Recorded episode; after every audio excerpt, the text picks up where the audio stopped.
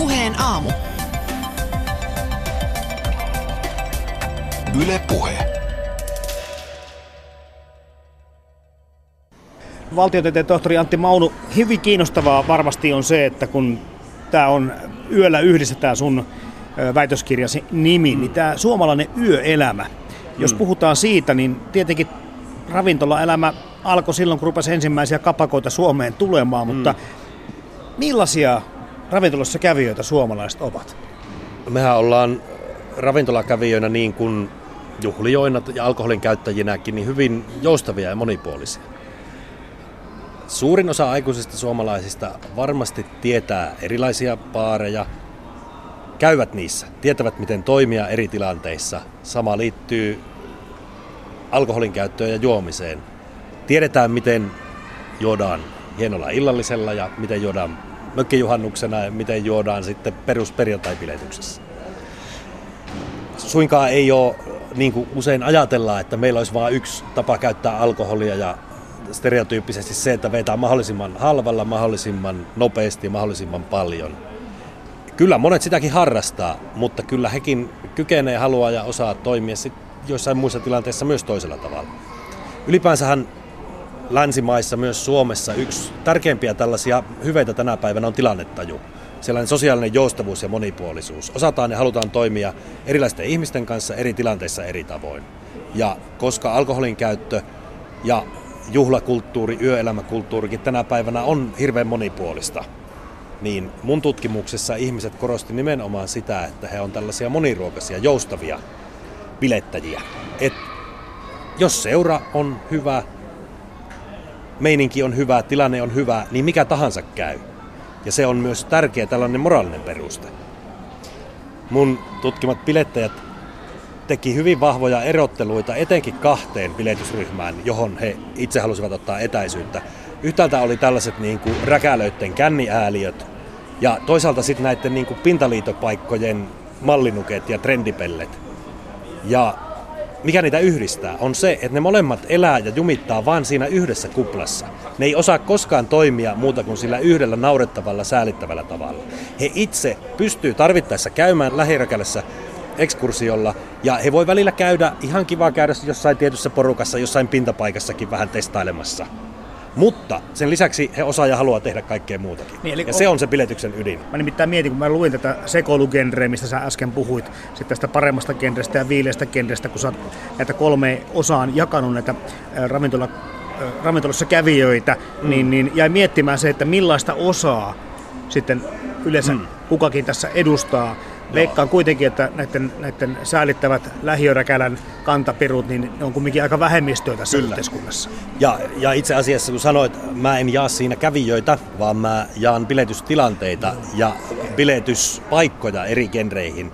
Ja se pointti on juuri siinä, että samat ihmiset käy näissä kaikissa. Toki ihmisillä on omia suosikkejaan. Jotkut viihtyy enemmän tietynlaisissa paikoissa, toiset toisenlaisissa paikoissa. Usein maku vakiintuu iän myötä. Pari kolmekymppisenä käydään laajemmalla skaalalla. Kolmesta kympistä eteenpäin käydään enemmän tietyn tyyppisissä paikoissa. Jotkut alkaa suosia niitä mutkattomia lähiökuppiloita, toiset sitten taas niin kuin viihtyy sellaisissa siisteissä ja fiksuissa, hienommissa, ns. hienommissa paikoissa ja kolmannet taas jossain muualla. Tähän liittyy myös se, että nimenomaan ehkä eri porukoiden, eri kaveriporukoiden kanssa käydään vähän erityyppisissä paikoissa. On yksi porukka, jonka kanssa käydään niissä pintapaikoissa ja toisten kanssa käydään sitten enempi lähiökuppiloissa ja kolmansien kanssa jossain muualla. Ja sitten kun elämäntapa alkaa myöhemmissä elämänkaaren vaiheessa vakiintua, niin sitten usein myös tietyn tyyppiset kaverit, tietyn tyyppiset porukat valikoituu niiksi, joiden kanssa sitten eniten käydään erilaisissa paikoissa. Ja se sitten niin kuin ehkä vähän kapenee rajautuu ajaoloon se skaala, mutta silloin jos syystä tai toisesta tulee tarve vaikka työporukan kanssa lähteä johonkin hienompaan paikkaan tai on vaikka mummon 80 niin aika harva suomalainen vetää sen kulttuurisen koodinsa mukaisesti taskulämmintä kossua siinä mummon juhlapöydässä, jos tarjolla on vaikkapa muutama lasillinen viiniä. Et kyllä ihmiset pääsääntöisesti väitän osaa toimia hyvinkin joustavasti eri tilanteissa. Myös alkoholin kanssa. Puheen aamu. Yle Puhe. Silloin ennen aikaa ravintoloiden tai tämmöisten alkoholin myynnin yleistymisen, niin sitten oli kaikenlaista korpikyynnetä tuolla, mitä suoritettiin sitten. Mm. Tiputeltiin ympäri, ympäri metsiä Suomessakin. Ennenhän se alkoholi piti sitten, olipa se missä muodossa tahansa, niin itsehän se piti tehdä.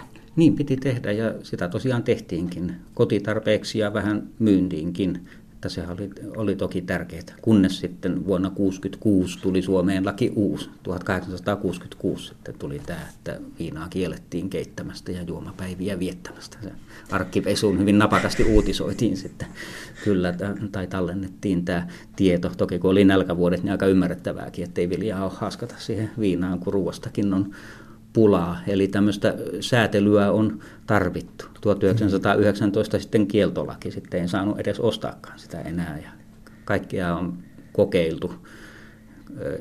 Ja keskusteluhan jatkuu koko ajan, siitä, mm. siitä ei tule valmista varmaan, varmaan tuota, että selvästi me olemme joutuneet niin kuin myöntämään tosiasian, että se juominen on ongelma tässä maassa varmastikin yhteiskunnallisesti ja se on ongelma monille, mutta siihen liittyy tosi paljon myös tota, sanotaan suoraan, että hauskuuttakin, jota ei niin sopisi muistella hauskana asiana tai arvostaa hauskana asiana, mutta kyllähän se tosiasia on, että ei sitä käytettäisi, ellei siitä olisi ollut ihmisillä paljon huvia. Joo, kyllä alkoholilla ja sen käytölläkin puolustajansakin on ihan tässä niin kuin akateemissakin piireissä, voisi sanoa näin, mutta jollain tavalla sitä ei siis sovelijana pidetä, että sen puolesta kovin niin kuin hienoja puheita pidettäisiin, koska meillä onkin tämä paheksumisen kulttuurikin pitkään ollut voimissaan. Mutta mitä tämä on tehnyt sitten tämä, nämä viranomaismääräykset? Miten paljon ne on vaikuttanut kenties siihen?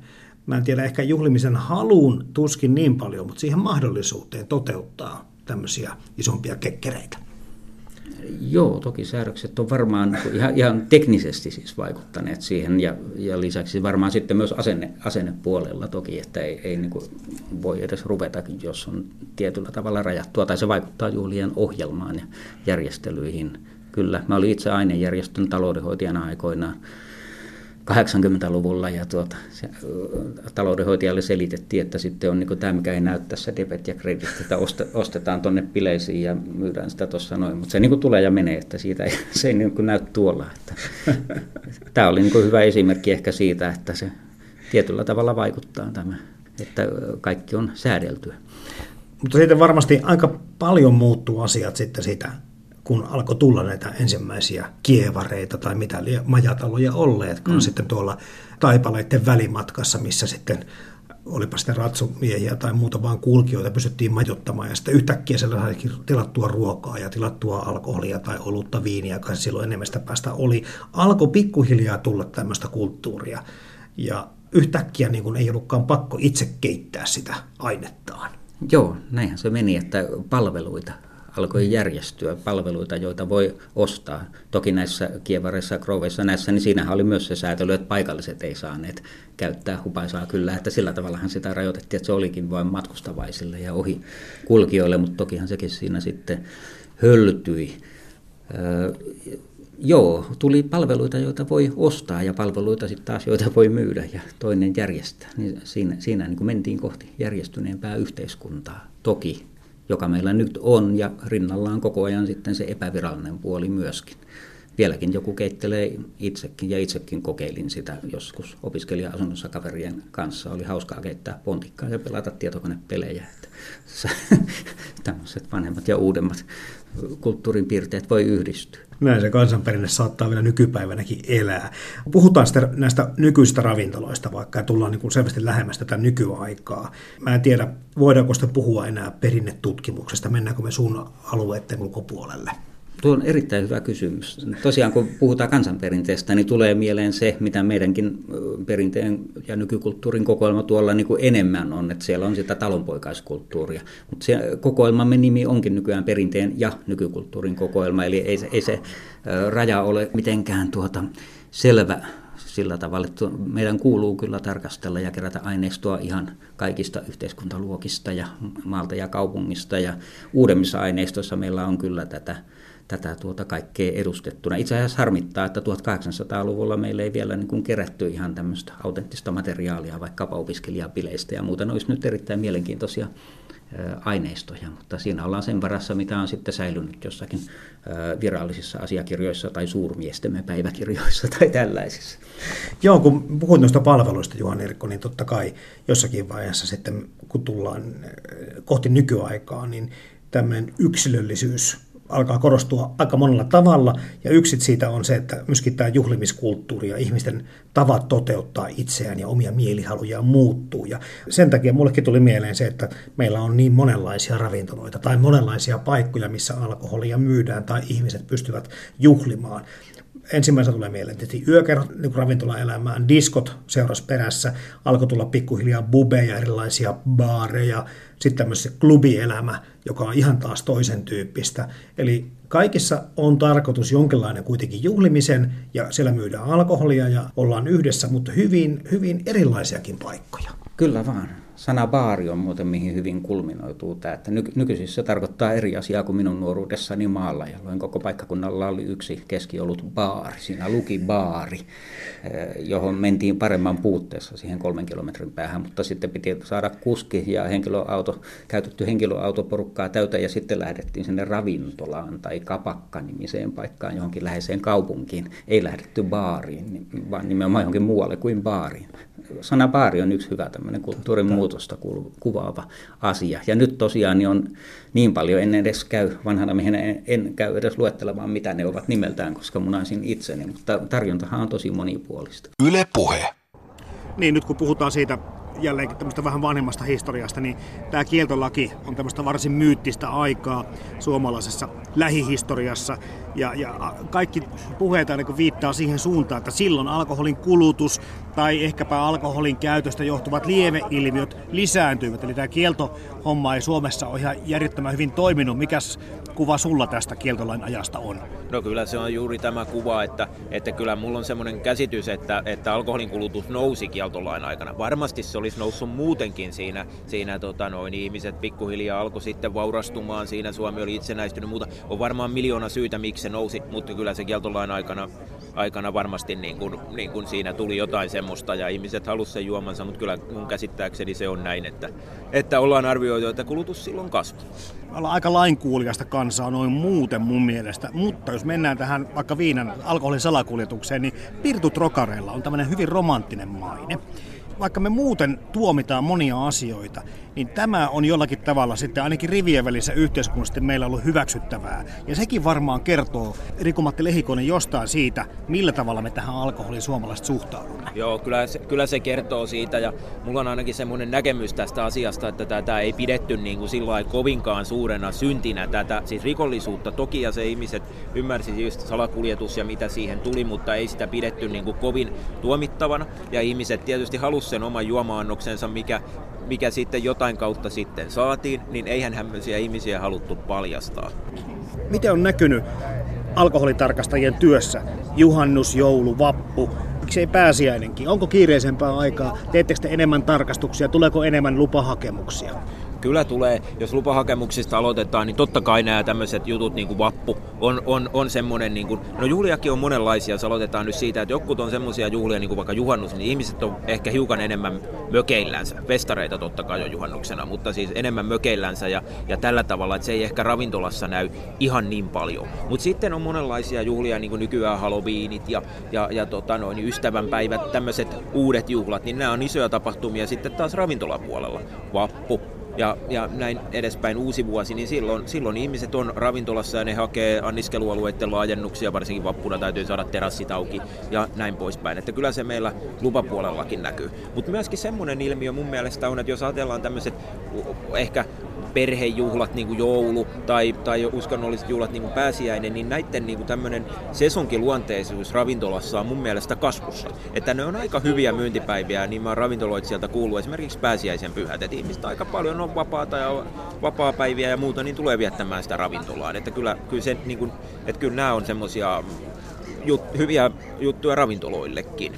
No sitten tietenkin, jos ihmiset pitää enemmän käy, niin, niin voisin kuvitella, että sitten myöskin enemmän sit sattuu sitä, että on niin valvottavaakin enemmän. Liittyykö näihin juhlapyhiin mitä tämmöistä erikoista, mikä vaikka sun työssä tai teidän työssä näkyisi? Ei oikeastaan, ei oikeastaan liity, että kyllä ne on ihan päiviä siinä muiden, muiden joukossa sitten nämä. Että, että totta kai me yritetään niin kuin riskiperusteisesti valvoa ja, ja, ja koitetaan katsoa tämmöisiä tilaisuuksia, milloin tiedetään, että, että ihmiset on liikenteessä, niin myöskin me lähdetään silloin tekemään valvontaa. Kuten sanottiin tuossa, että romantisoidaan pirtutrokareita, mutta kyllä tämä alkoholitarkastajan työkin on aika myyttinen. Miten sitä työtä tehdään? Miten se toiminta vaikka ravintolassa menee?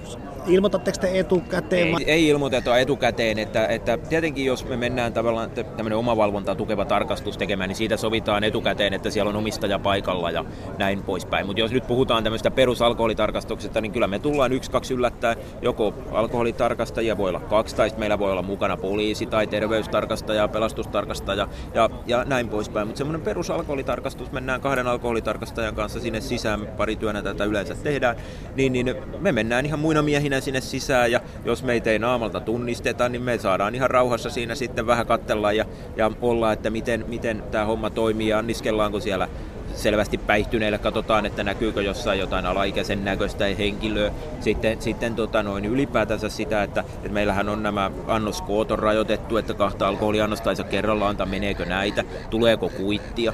Ja, ja yleensä sitä toimintaa, että me monesti semmoinen 15-20 minuuttia ollaan ihan muina miehinä siellä. Meillä ei mitään virkapukua ole, että ollaan siviilivaatteet päällä, niin katsotaan sitä toimintaa, jonka jälkeen me katsotaan, että okei, tämä on nähty. Mennään esittäytymään sitten vastaavalle hoitajalle, ravintolan vastaavalle hoitajalle, että terve, me ollaan alkoholitarkastajia ja ollaan havaittu sitä taikka tätä ja, ja niin poispäin. Ja yleensä tietysti suurin osa meidän tarkastuksista ei johda mihinkään, kaikki on siellä ihan kunnossa. Miten teihin suhtaudutaan? Se on kiinnostavaa, kun siinä vaiheessa, kun lätkä isketään tiskiin, että hei, tässä ollaan tämmöisellä asioilla ja tämmöisiä heppuja, niin mikä on vastaanotto? No, yleensä se on hyvä. Se on melkein aina hyvä. Että meillä on vastaanotto tosi hyvä, varsinkin henkilöstö- ja ravintolan omistajan puolesta. Jos ongelmia tulee, niin se on sitten, sitten tota noin, niin ravintolan asiakas, joka kokee jotenkin, että me tullaan hänen alkoholin käyttöönsä kyttäämään, ja hän ottaa siitä niin kuin herneet nenää ja ärsyyntyy siitä. Ja ärsyyntyy sitten sen luonhaltijan puolesta, siis ravintoloitsijan puolesta siitä, että nämä on niitä asioita, mistä tulee niin kuin ongelmia aina välillä saatte sitten vinkkejä, tämmöisiäkin tarinoita kerrotaan, että, että joku havaitsee sen, että, että sitten nimenomaan ehkä tämä selvästi päihtyneelle henkilöille tarjoileminen joissakin baareissa saattaa olla niin kuin, no, matalammalla kynnyksellä kuin jossakin toisissa paikoissa, tai sitten, että ei selkeästi kysytä nuoren näköisiltä ihmisiltä papereita muuta. Tuleeko teille vinkkejä siitä, että kannattaa käydä tuossa baarissa tai paikassa tutkimassa? Niitä vinkkejä tulee ihan hirveän paljon, no. niitä tulee valtavan paljon, että, että kyllä meidän tarkastustoiminta aika paljon näihinkin perustuu, että totta kai me saadaan poliisilta vinkkejä, että, että poliisit on hakenut putkaan porukkaa ja tehnyt havaintoja siitä tai tästä, sieltä tulee vinkkejä, mutta meille tulee vinkkejä ihan kilpailevilta ravintoloitsijoilta paljon, sitten tulee, tulee tota noin, niin, niin, niin ihan, ihan ravintolan asiakkailtakin, että täällä kyllä juotetaan liian känniin tämä porukka, että ei ole kiva, kun se on niin kännissä, että ravintolan asiakkailta sitten tulee, sitten tulee näiden asiakkaiden ö, puolisoilta tai äideiltä, isiltä, että se tulee aina sieltä niin kännissä kotioon ja, ja on pojalta kuullut, että siellä on alaikäisiä tai jotain tällaisia. Siis huolestuneilta omaisilta ystäviltä tulee, tulee vinkkejä, että niitä tulee niin kuin todella paljon. Sitten tietysti oma lukunsa on vielä naapurusto, joka valittaa sitten meluhaitoista tai pissa kännisten asiakkaiden huutamista pihalla, tupakan savun kulkeutumisesta, pissaamisesta, roskaamista, kaikesta tällaisesta, mutta niitä vinkkejä tosiaan tulee niin kuin monenlaisia ja paljon. Tyypillisesti kun menette johonkin paikkaan jotakin huomautettavaa on, niin mihin se saattaa liittyä? Kyllä se liittyy melkein siihen, että, että siellä porukka on niin kuin liian kännissä. Et kyllä se liikaanniskelu on se, se niin kuin perusjuttu siinä hommassa, että alaikäisiä me saadaan hyvin vähän kiinni. Että, että tämäkin liittyy varmaan siihen tietysti tavallaan valvonta ravintoloissa on parantunut, varmaan siihen nuorten alkoholikäytön vähentymiseen, että tota, niin kuin alaikäisiä me ei ihan mahdottoman paljon saada kiinni tuolla ravintoloissa ja, ja, ja tällä, että ei niitä oikeastaan ole. Että,